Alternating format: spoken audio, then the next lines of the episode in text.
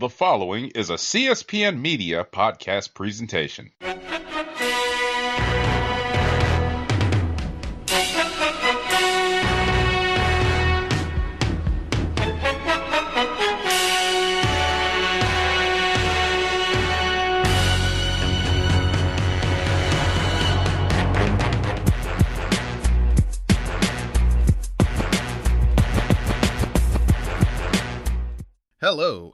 To Know the Score. I'm your host, Don Delarente, and I'm back once again with my co host, the Libra icon, Dwayne. What's going on, Dwayne? Not much. It's a beautiful day in Music City, and, and I'm ready to talk about the past week in sports. Let's get into it. All right, before we get into it, just a reminder is that Know the Score can be found on the CSPN. You can find us on the web at cspn.us. Also, you can find us through any podcast app as you just search for KTS Pod, the CSPN. Uh, just click on that, subscribe to it. iTunes, SoundCloud, Stitcher Radio, all the usual suspects, and you'll be listening to Know the Score each and every week. So, we'll talk about the NFL to start, and we're going to talk about those Pittsburgh Steelers. They dominated the Cleveland Browns to state claim as not only the best team in the AFC North, but possibly the best team in the AFC. Uh, it was a demolishing. Baker Mayfield came into the game with uh, bruised ribs and. Uh, they blitzed him, forced him into a pick six and a couple of other turnovers, and uh, he got yanked due to health concerns and ineffective play. And uh, Pittsburgh used their running game and their defense to just beat down Cleveland. Yeah, it was a it was a very rough outing for for the Browns, uh, and I think we are definitely seeing the dominance and the improvement of the Steelers from last season into this season.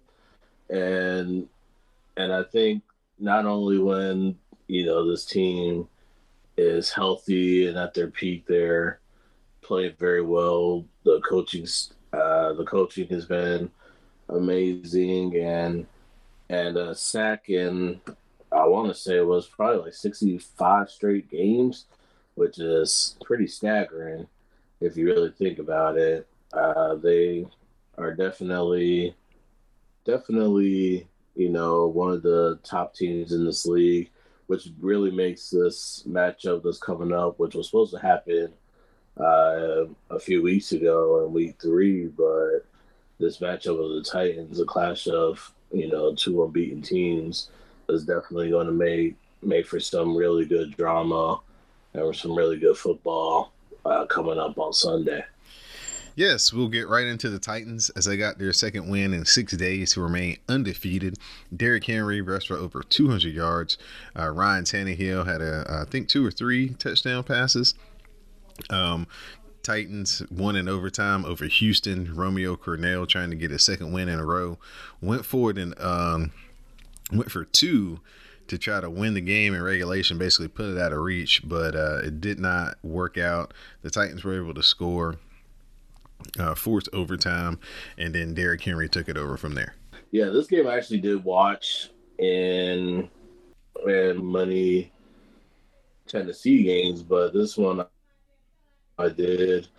I really did like the call from Romeo Crennel to try to put the game. Oh, I think I think you gotta take those chances against against you know a good team like the Titans and and you know unfortunately came up snake eyes and and uh, he kind of had a feeling that the defense would be able to really slow down the offensive game as a result of that. It was kind of proven when you know the say you know when you play prevent you're preventing yourself from winning. And and then uh, when they went to overtime, I think once Deshaun Watson realized that team wasn't getting the ball in overtime, he kind of knew that the game was over, and Tennessee just really just marched down the field, and it was a wrap from there. We're gonna move on to the team that Jay to the Max loves, and also the team that my co-host here, the Libra Icon, is a fan of on the other side The Bears they moved to five and one with a win over the Carolina Panthers. Nick Foles, steady Eddie. I hate football. um, doesn't really make mistakes, doesn't win pretty, but he gets the W in the columns. Uh, the Panthers, um, they were in this game the whole way, just couldn't seem to make a uh, that one big play. They had a couple of turnovers when they were driving and looked like they were about to put something together. But they still had a chance late in the game to try to tie it up and go into overtime, but it just fell short. So, uh, Mr. Dwayne, your assessment of your Carolina Panthers this week as they fell to the Chicago Bears?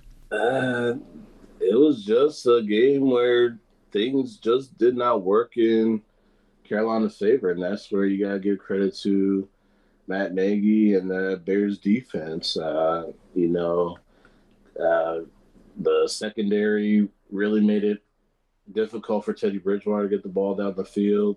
The front seven was pretty stifling on Mike Davis, uh, who's been probably one of the best running backs in the NFL while Christian McCaffrey's out. I think a lot of people thought it would have been the end of the world, but you know, they found a way to slow Mike Davis down. He ended up getting into the end zone eventually. A lot of careless turnovers. And I think this was also kind of a humbling experience for the Panthers. I think they, you know, they got three wins in a row when people didn't think they would win much at all or if any games, but I think this was kind of like a back to earth kind of a game. And you got to give it up to the Bears. They, it doesn't matter how you win, you get the which is a W. And credit to them. You know, I think this was a game where it was really the better team definitely won this game. And even though Carolina had their opportunities, they didn't capitalize on them. And, you know, they even got down to the chance where uh, Teddy Bridgewater had a chance to drive the ball down the field and get the tying, or even if you wanted to gamble, get the game winning score. And they fell short. And unfortunately, it's a week where I had to say I hate football. So, um, shout out to the Bears. Shout out to the Bears. Better team won. Uh, bear down. That's why they're five and one. Doesn't matter how you win the game, as long as you win the game. Uh, keeping with the theme of um, not really being that thrilled with football, I'll weigh in on my weekend watching the Washington football team. Uh, getting to know a guy that you know pretty well, Kyle Allen. He's a 50 50 guy. He's 50 50 for your team and 50 50 for the other team, it seems like. Uh, had a critical turnover right. third quarter where he fumbled the ball and got scooped up for a scoop and score. But also redeemed himself in the fourth quarter, throwing a beautiful touchdown pass to Cam Sims in the corner. Uh, that looked like it was going to put Washington in position to kick the extra point and tie the game and possibly go to overtime with about 40 seconds left in the game. But old Riverboat Ron showed up. Yep. He went for the win. Uh, wasn't a good looking two point play, and the pass fell helplessly short. And uh, the Giants held on to get their first win of the season. Uh, the Washington football team has now lost five games in a row. Um, getting off to just slow starts on offense and defense. I mean, you know, every game can't win too many games if you're going to be down 10 to nothing every game, 17 to nothing before you get a score. Dustin, Dustin Hopkins missed another, what should be makeable field goal. It was about a 48 yarder. He missed it on the first drive to kind of at least, uh, you know, start the game out with a lead. Uh, so, kind of a mixed bag uh, throughout the day. Defense got much better towards the second half and in the second half. Um, offense uh, was up and down, but really uh, did some good things in the fourth quarter to tie the game up. So, uh, you know, uh, we're just, they're just where they are. This is a, let's see, like I said last week, or maybe I told Anwar Starwin, I'm just in the business of trying to see who we got who can play, who who's a good young player.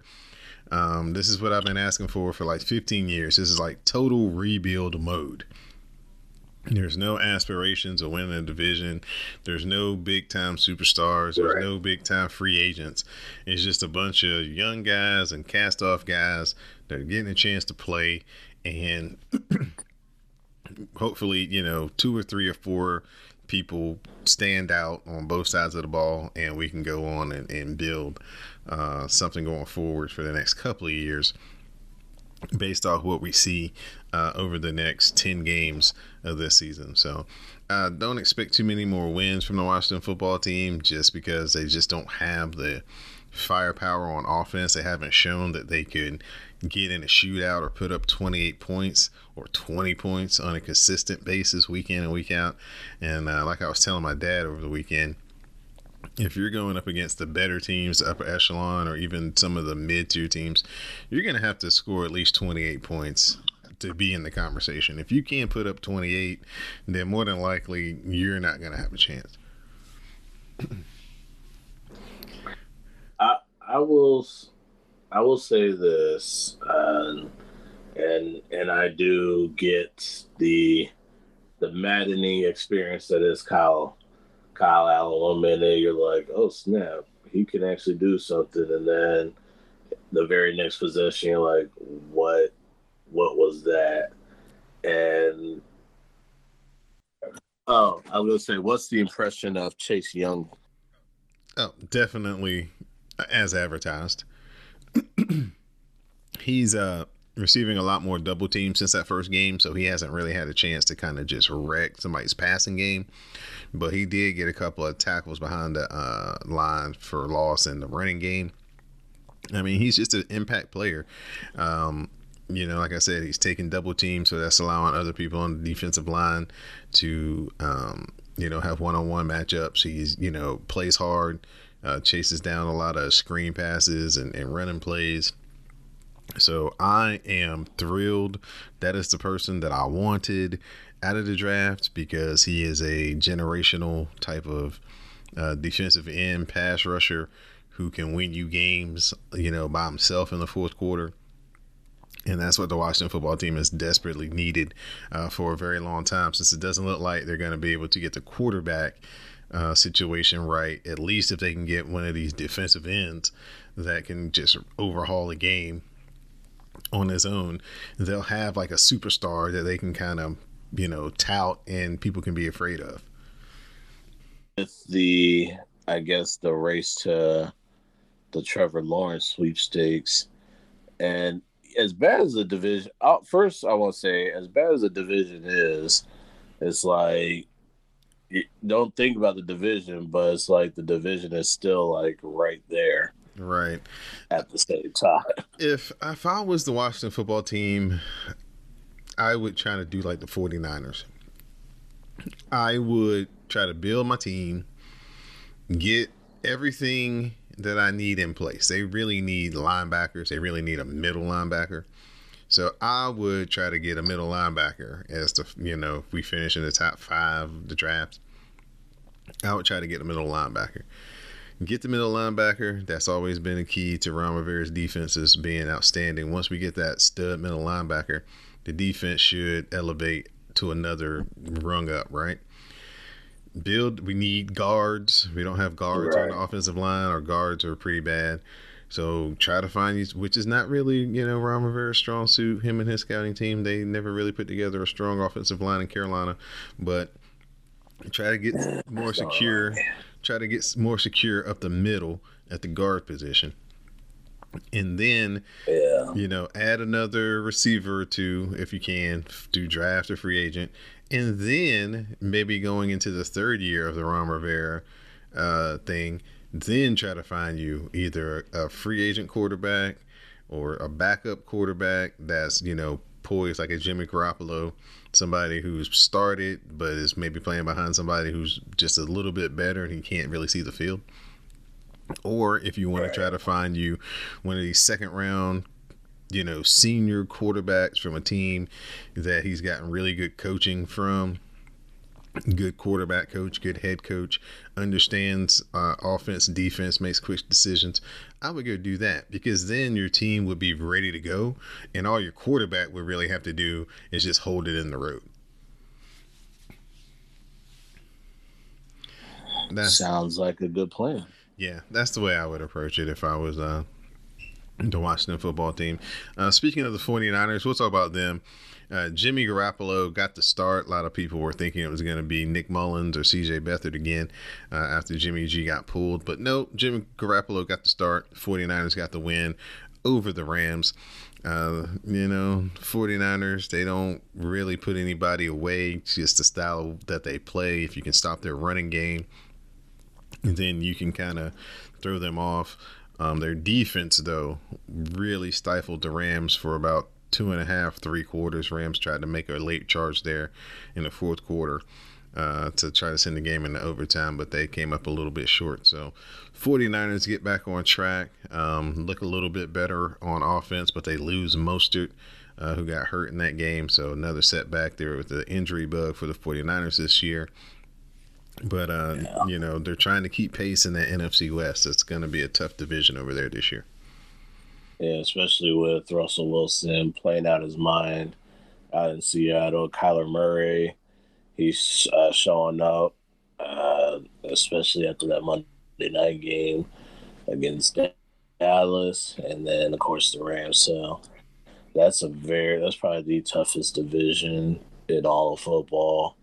All four of those teams capable of winning the division and it's really gonna they're really gonna bump on each other to see who's gonna get the ultimate ultimate prize, which is the NFC West title in that home game in the playoffs. All right. The Miami Dolphins they beat the hapless New York Jets twenty four to nothing. But the story coming out of the game is Tua Tagovailoa. He got into the game, was two for two, finished out the game, and the Dolphins have announced that he is going to be their starter moving forward. So it's Tua time down in Miami. Uh, a lot of people are excited to see first round pick. You know, last year it was all about tanking for Tua. They won a few games towards the end of the season. Everybody was like, what are they doing? They ended up getting to at the fifth pick. So now they get a chance to see uh, what he can do. They have one game and then they're going to have a bye week, I think. So, or they either have a bye week this week and then he's going to come out after the bye. I think it's the second part. I think it's they have a bye week this week and then he's going to start their next game. So they give him enough chance to coach, coach him up. Um, you know, and have an element of surprise because nobody knows what type of offense they're going to run or what type of things they're going to do with him, what they've been working on with him. So, um, excited to see Tua, and hopefully he can stay healthy. Yeah, it's definitely going to be interesting to see what plans that uh, Brian Flores and the offensive coordinator down in Miami have for Tua. Uh, you know, Ryan Fitzpatrick probably the least excited about it after he basically said that he felt blindsided by by this. Uh, he knew the process. He knew what it was when he signed up. I guess he didn't anticipate it happening even after the team was, you know, at three and three, wasn't like they were low and six, but I think the Dolphins feel like Tua is ready. Uh, I guess the two passes were enough for him for Flores to make this call, and and uh, Chris Grier and the Dolphins brass. And fun fact, Chris Grier is actually my cousin, so um, definitely want to see what happens there uh, down in South Beach. So, oh man, we might have to uh, pull some strings and get a tour of the old Hard Rock Stadium. Yes, I will see what I can do. the I'll keep you posted. Uh, thank you, sir. Thank you. we'll, we'll, record it and, and make it a Patreon type of deal. The uh, Tampa Bay Bucks they scored 38 unanswered points to demolish the Green Bay Packers. The Packers were up 10 to nothing, had the ball, they were driving again, and Aaron Rodgers threw a pick six, and the game turned instantly as Aaron Rodgers came back out on the next drive, had a ball tipped in the air, deflected, and intercepted. Tampa Bay cashed that in for a touchdown, and they never looked back. Tom Brady found Rob Gronkowski uh, for the first time this season, and it's the first time as anything but New England Patriots. So that was exciting for all the Tampa Bay fans. They've been waiting uh, most of the year to see that connection finally uh, come together. So all around, just a dominant day by Tampa Bay. Um, uh, man, uh, what's their Bowles? Todd Bowles, their defensive coordinator, definitely raised a lot of eyebrows with the pressure and the uh, stifling defense that the Bucks deployed uh, on Aaron Rodgers after that first quarter, basically. And give me an Adam Gase shot here, as remember the Jets fired Todd Bowles for Adam Gase. So um, let that kind of sink in there. Um, yeah, this was definitely not. This was definitely one of those games where you thought it was going to be like a very close game, a, a much closer game than what it. Oh, I expected what somebody it, to score 38. I just expected the other team to score like 35. Right, exactly, exactly, and and that's what that's what I was expecting too, and it seemed like after the second interception, uh, the second interception, which was cashed in, uh, Green Bay just said, "Screw this," and and it was just not even. Uh, uh, it wasn't even close after that. So uh, definitely back to the drawing board for the Packers. I'm sure they, sure this is something we will see down the road. I think these are two these are still two uh, teams that can get to the postseason with the talent that they do have. But but yeah, it was definitely a run a one sided game where I was really disappointed because I thought it was going to be a lot closer. But the thing that I also want to point out too is that is the fact that uh, I saw a picture of Jon Runyan talking to Tom Brady, and Tom Brady played with his dad at Michigan, which is which is like, uh, man, like Tom Brady is really Tom Brady's really up there, you know, and and it's just it's just wild to see the see him withstand all this, you know, through all these years and still play at a high level at 43. So yeah, man. I mean, that's uh, what happens when you play 20 seasons, man. Right. you start you start all of a sudden lining up with people's kids that you played against. Like, oh, how's your dad? You're right. Exactly. it's crazy. So, I I and I really can't wait to see what happens when. Um, when these um, Bucs uh, come again. And Todd Bowles, I think, is probably one of those coaches is better off as a coordinator than a head coach. Right. Uh, it, it's one of those things where you know when you're a coordinator, you can do so many, so many great things, but you're just not that. You're just not the head coach material. Kind of like a Norv Turner.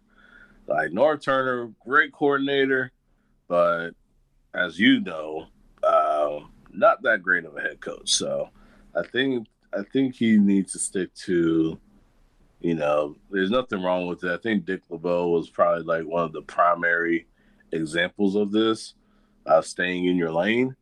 He he did the head coaching thing in Cincinnati, was not great at it, but went back to Pittsburgh and was legendary there. So Todd Bowles, stay in your lane, stay as a coordinator. You know, I'm all for black coaches in the NFL, but there's nothing wrong with being a great coordinator. Stick to coordinating. Right, right. The old Ray Rhodes situation. Exactly. The Kansas City Chiefs, they rushed for 245 yards in their win over the Buffalo Bills. They also signed Le'Veon Bell off waivers, and he is going to play on Sunday, uh, granted that he passes his COVID uh, testing. So the rich get richer as uh you know, we already got this rookie. He's pretty good. You know, he ran for like 200 yards and 189 yards in this game. Oh, we also got Damien Williams. So when he gets tired, the rookie needs a break. We just throw Damien Williams in there. He only does like 15 yard runs at a time when he gets in the game. And now we go and sign Le'Veon Bell. So it's like we get two players because he's just as good a running back as he is a receiver. And now we can line him up like inside of Tyreek Hill and just dare y'all to try to cover us. What is going on here? I have no idea. Clyde Edwards Helaire, I regret not drafting him on my fantasy team.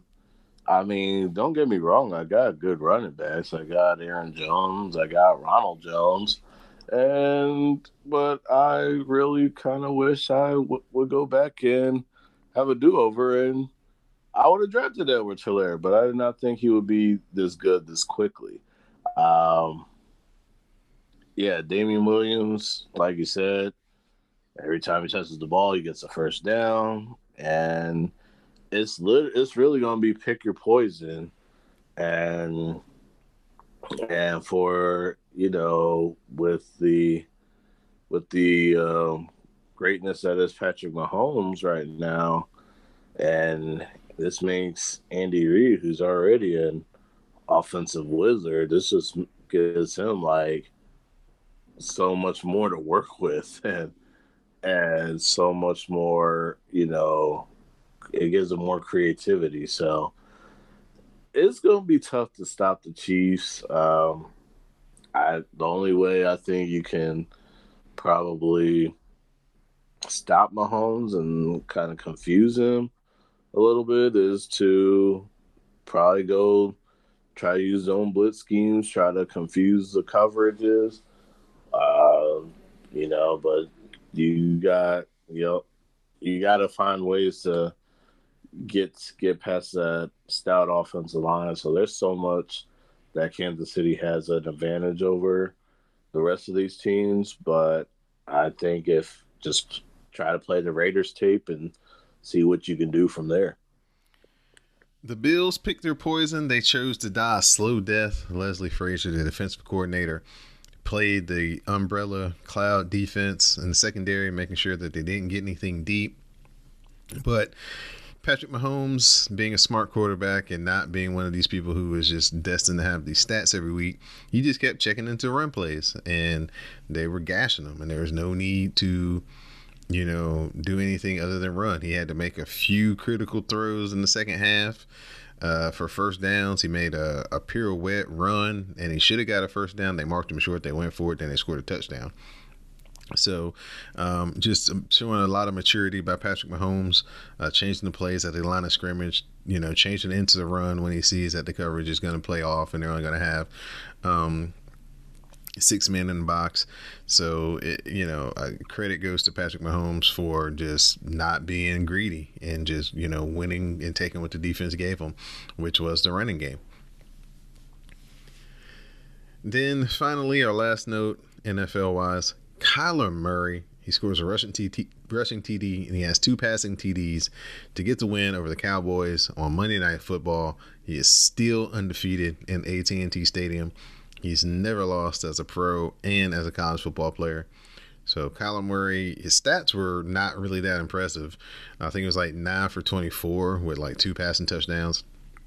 But they managed to run uh, for I think Kenyan Drake finally had like a good game. He had like 160 something yards rushing. Um, Christian Kirk scored two touchdowns. Ezekiel Elliott fumbled the ball twice in the first half, and Dallas could not generate any offense with Andy Dalton. So there was your recipe for disaster if you're a Cowboys fan. Ah, uh, yeah. So what Kyler Murray did to the Cowboys, I mean, I was more impressed with the Cards defense. I mean, Kyler Murray did did hit a couple good balls. I mean, like you said, the numbers weren't all that great, but the plays that he did make were were outstanding. So it's kind of like few and far in between but the the pressure that the Cardinals uh, forced Andy Dalton into uh, were was uh, pretty crazy. I know that Budda Baker. There was one play where he just flew in from his safety position and just wrecked shop and and I and I think that was really one of the keys in that in that uh, blowout. Uh, you know, everybody knows that the Cowboys are usually the Cards' money game, so uh, for for the um, I guess you could say uh, old old rivalry renewed, old NFC East rivalry renewed. Um, but this was something that the defense really kind of dictated the game, and Kyler Murray just kind of took advantage of those uh, Cowboys' mistakes and made them pay for it. All right, so uh, that's you know review of the NFL. Um, see what we got coming up on Thursday night for the old Thursday night football. Since last week we had it postponed due to COVID, we got the Giants and the Eagles. Um, Giants win this game, they're going to be in first place or tied for four. Wow. They'll be one game out because the Cowboys have four losses, they have five. But Cowboys currently sit in first place with two wins. They're heading, they're two and four. They're heading to play the Washington football team. If Washington can somehow find a way to win this game, they will come out of this game at no worse, unless the Eagles win, tied for first place. Crazy. Yeah, other marquee matchups uh, Seahawks and Cardinals, uh, Packers and Texans, uh, in the game that Dwayne will be keeping a keen eye on. Panthers visit the Saints. Steelers and Titans, like we said at the top of the show, two 5 and 0 teams uh, facing off against each other. Um, 49ers and the Patriots. Uh, two teams looking to try to, you know, get things headed in the upward direction. And a game that didn't really seem like it was going to be that intriguing a couple of weeks ago. But now the Buccaneers and the Raiders. The Raiders coming off of beating the Chiefs in a bye week. And then on Monday Night Football, the Bears versus the Rams. So we'll have uh, all the ins and outs of those week seven games next week when we get together on Know the Score. So now it's time for us to transition into some college football.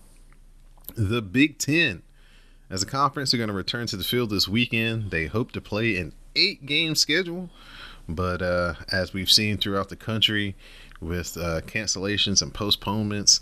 Uh, I don't think that's going to happen. So I expect, you know, uh, hopefully they get six. Um, they don't have any wiggle room as far as being able to have a bye week and to move games around and to reschedule like the other conferences had kind of built in uh, to their schedule based off the new normal. So um, everybody's talking about how Ohio State is going to probably get one of these playoff positions, not play a full schedule.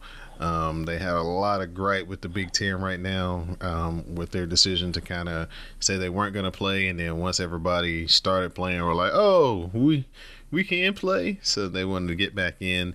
Uh, your thoughts just on the Big Ten and how they've handled everything uh, throughout the summer and leading into now them coming into the season with an eight game schedule?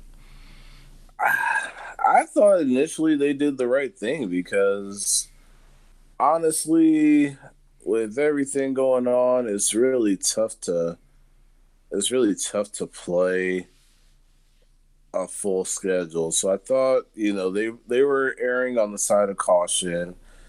I think, you know, people didn't really like the fact that obviously that they aired on the side of caution, but I think they I think they came out doing the right thing. I mean, they saw that the returns on these games. And and so at this point, you know, they they may do with what they have, and like you said, it's not going to be enough, you know, room to move things around at this point, and and so this is going to be uh, something that you know, game by game, we're going to see, and I really, I really hope you know they come away unscathed with, you know, with the numerous positive tests. There might be like a few here and there, because uh, that's just the reality of the situation. Of course, we want none, but I I think that they handled it the best they could. Given the time frame of what happened and how it was looking at the time. So I, I, I don't have a problem with the way they handled it. I'm sure. I mean, Ohio State can have their gripes all they want. I mean, I just think a national title isn't as important as you know your safety. But hey, Ohio State and their players thought differently, so that's where we are. Nick Saban, he was on the sidelines after we went off the air last week. It was being reported that he had tested positive for COVID 19, but it turned out that uh, Alabama had used an outside testing uh, protocol that was not the one they had been using, uh, provided by the SEC. Uh, he took the foreign, we'll call it foreign test. He came up positive. He was retested using the SEC protocol testing. He was negative. Then he tested negative three more times, so he was able to coach on Saturday night as Alabama hung one on Georgia. I know everybody's talking about Trevor Lawrence, and I know that you know we're gonna talk about what he did a little bit later. But man, you got to start looking in your review at Mac Jones because he is playing outstanding football. He's got multiple touchdown passes in every game so far this year, and Alabama's offense looks amazing. They do, and I think this is probably like Alabama's best quarterback in a very, very long time, where the quarterback is the focal point, not the running back or the receivers. So I mean, of course, you need those guys to make it look good, but you know, the quarterback is the guy. Like, I mean, AJ McCarron, he had he had a he had a couple studs, obviously. Um, Jalen Hurts was Jalen Hurts was there. Tua was there. They they were they were marquee names, but I don't think they had like the caliber, uh, like the the star caliber, like the marquee appeal that Mac Jones has because what Alabama did to Georgia, especially being down early, was kind of was kind of makes me chuckle a little bit because Georgia, but we'll get into that in a little bit. Um, but uh, it, it's it's really something I really would love. I mean, what would be Clemson, Alabama, Part Five, uh, in this uh, playoff era? So that that would be an intriguing matchup to see how that would how that would turn out with those two squads. But yeah, like you said, definitely. I mean, Alabama usually would rely on this defense, but this is a different kind of quarterback, a different kind of team, and and they're looking really nice right now. Florida State. They stunned number five UNC early with 34 first half points. They held on for the 31 28 win. Um, yeah, talk about disappointing. Had kind of shaped my whole day and evening around watching this football game. It's like, okay, North Carolina, you're in a chance where you can show me something. Last week against Virginia Tech, you look good, but you know now you're number five. You've been walking around with that ranking all week. People patting you on the back, talking about you're a national championship contender. You're going on the road to a Florida State team that hasn't been able to get out of its own way early this season. And what do they do? come out flat in the first quarter, and Florida State jumped all over them. Very disappointed in Mack Brown and Carolina, even though they did try a furious second half comeback. Can't allow a team that has been struggling like Florida State had to score 31 points in the first half. That is just uncalled for. And uh, UNC, number five, poof, gone in the dust. Yeah, a lot of yeah. Someone asked. Someone asked if if uh, if we saw Florida State, and I kind of was like, not since fifty-two to ten when uh, Miami dropped fifty-two on them, and and um, yeah, I was really, and honestly, I I I Carolina. I don't know if they had that. I don't know if it was just an era of overconfidence exactly that did them in. Yeah, yeah, and it, it and they really showed, you know, at this uh, Florida State was at the point where they had nothing to lose, and that's probably the most dangerous opponent. Is an opponent that literally has nothing to lose uh, and everything to gain, and upsetting a top five team definitely does that. Um, I don't know how this will impact the uh, opportunity for an ACC title or or the Clemson Invitational, but um, it's really something where you know, kind of. I think this was the weekend of humbling for teams in Carolina. Um, Tar Heels got the humbling from Florida State. Panthers didn't get the humbling they needed from the Bears. So this was definitely that kind of weekend in the state of uh, North Carolina football, college, and pro. Clemson, they had a win for the ages as they rolled over Georgia Tech, seventy-three to seven. The Um, Rambling Wreck got wrecked. Travis Etienne, Trevor Lawrence, yeah, they did that work, and uh, this was just uh, one of those what games when you see the score, and uh, it was even worse once you if you if you watched it or you saw the highlights because Georgia Tech had nothing, and when I say nothing, I mean nothing for Clemson. I get. I guess the wreck everyone and leave did not apply here for. it did not apply here for Georgia Tech in this case. Yeah, Um, they got wrecked, and everybody left at they- halftime. yeah, this was this was ugly in every sense of the word, of course. And unless you're a Clemson fan, this was uh, a gorgeous display of football. Um, I think Lawrence he threw what five touchdown passes in this game. Yep. Um, he was he was out of his mind. Um, um, Travis Etienne, probably the probably the best all-purpose back in the country right now. Um, definitely two two top five NFL players right here, and definitely definitely hard to imagine anybody beating Clemson with these two guys on the field and healthy. So, um, yeah, Georgia Tech, no answer at all. I don't know if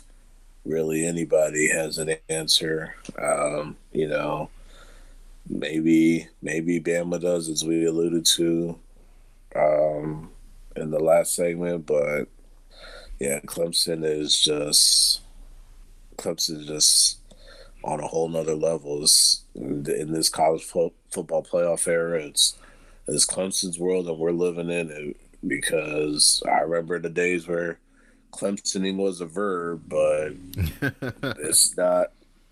It, this is a whole different kind of verb now when we talk about Clemson, Clemsoning. So, yeah, it's it's uh, Dabo's done a magnificent job in South Carolina, and I just don't see I don't see anybody beating them at this point right now. Uh, we'll also talk about just quickly Florida and LSU had to postpone their game uh, due to the virus. It was reported that uh, Florida's coach Dan Mullen had contracted the virus as one, uh, you know, um, among the people who were dealing uh, with the virus and the reason why the game got canceled.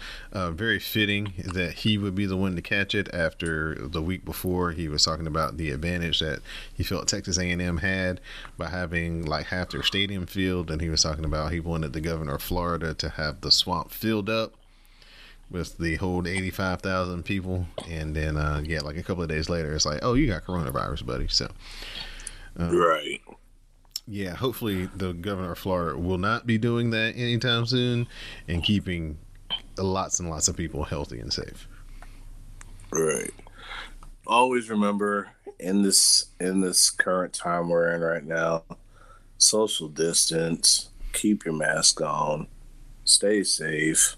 90,000 people is not worth your whole team contracting this disease that's already killed over 250,000. So, exactly. Exactly. Now we'll shift over to baseball. The boys of summer have now turned into the boys of fall as the Rays they won game 7 over the Houston Astros 4 to 2 behind a couple of homers in the first and second innings to get things going. They never looked back. Strong pitching, good bullpen. And the Houston Astros can no longer torment baseball fans anymore.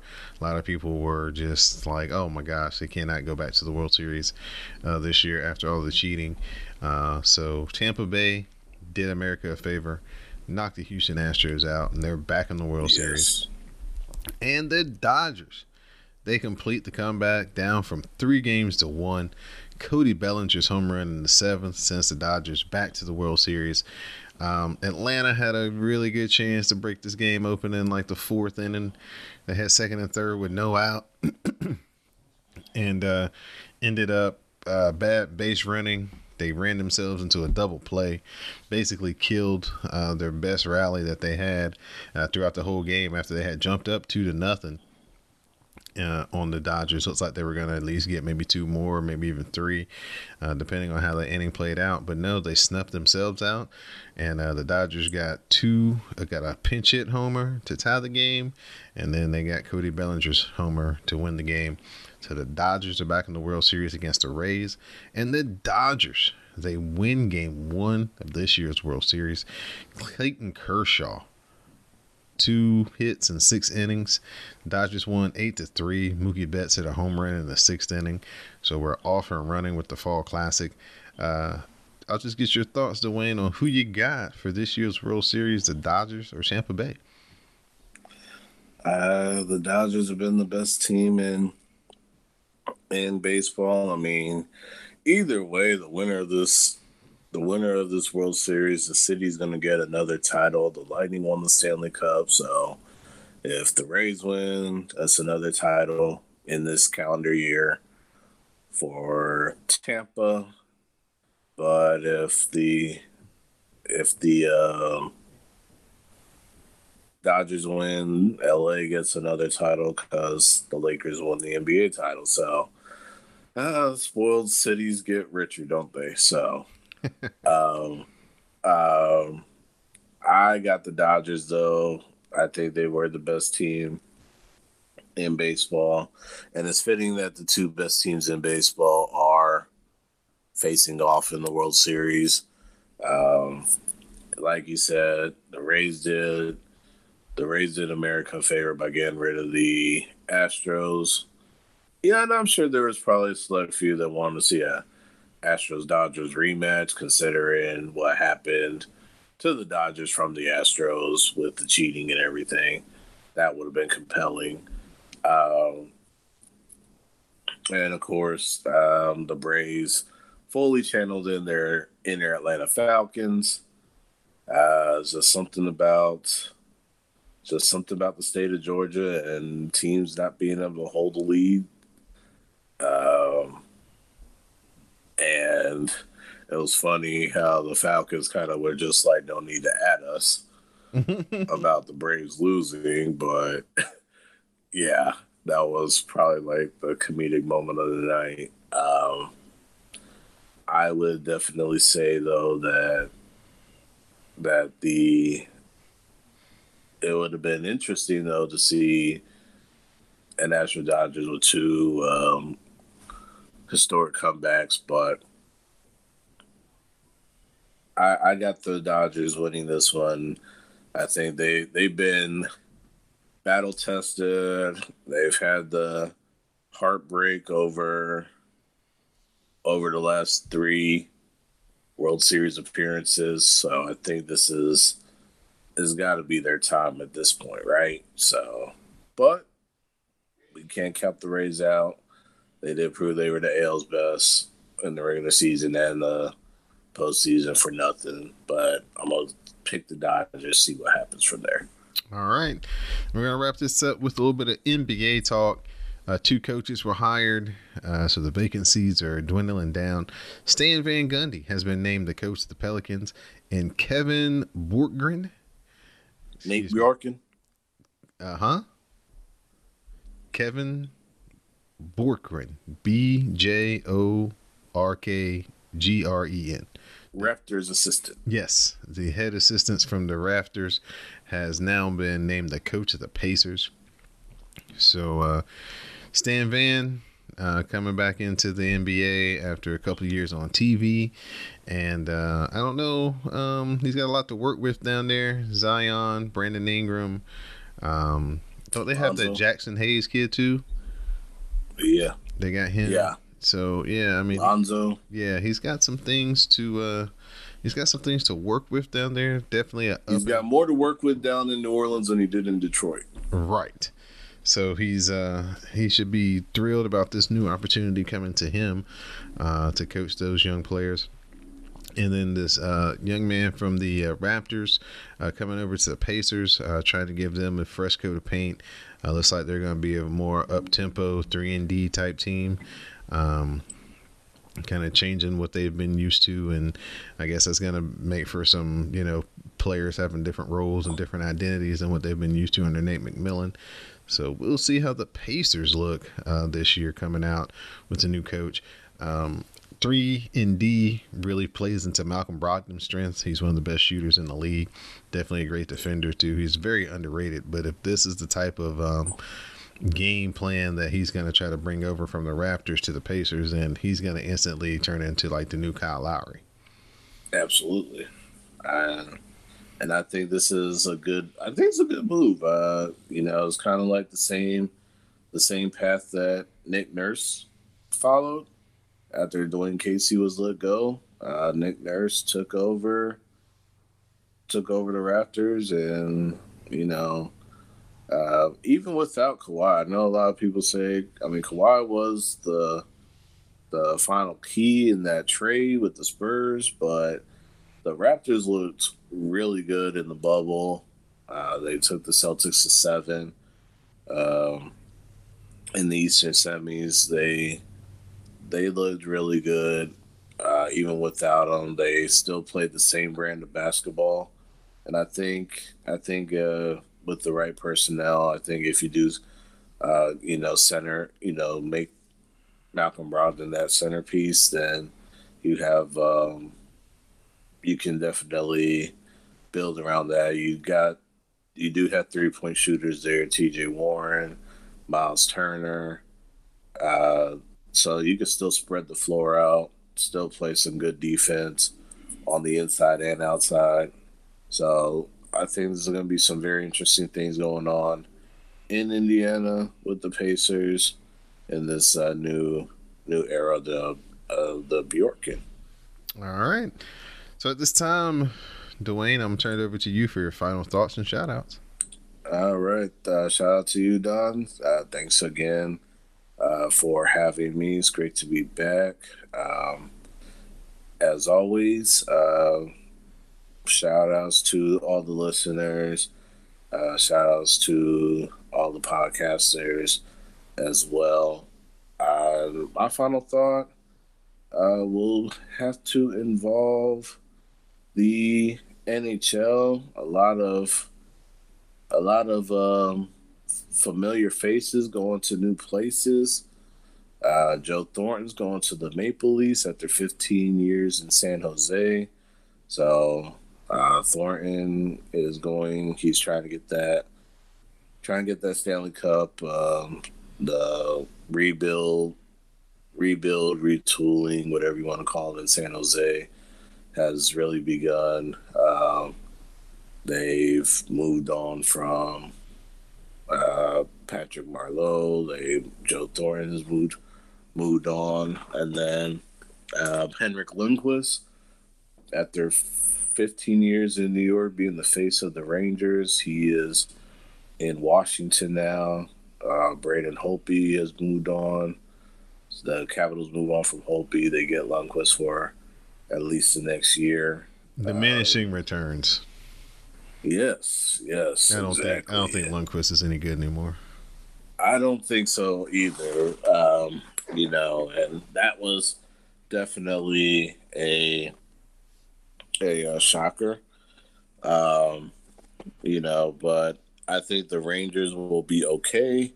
Uh, they do have a lot of talent on that team uh, going forward, anyway, and and then uh, also, I'm not shouting them out. I'm calling them out. Uh, the Vegas Golden Knights that gold jersey is trash. Please change it. Please scrap it because that was definitely that that's definitely ugly. I don't like I don't like Vegas anyway, so I'm probably just being petty about it, but I don't care.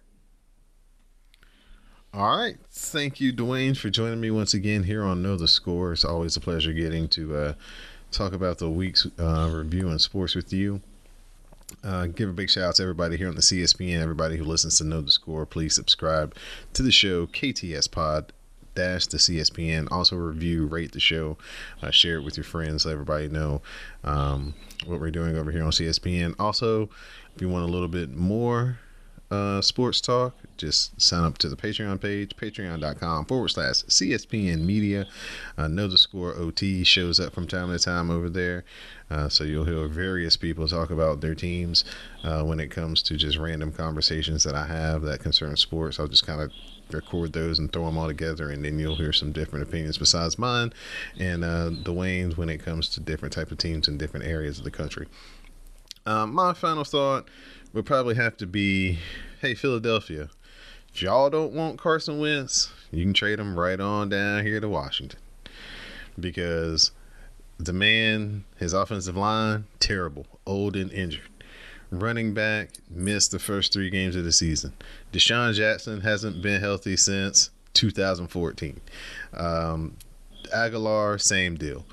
So you got these no-name people and tight ends that he's uh, throwing to. Ertz is hurt, by the way, as well. And all he does, for the most part, is give you a chance to win. No matter how bad it's going, how ugly he's playing, how bad the stats look. When you look up, Philadelphia is driving to win the game, or Carson Wentz has won the game on a last minute drive.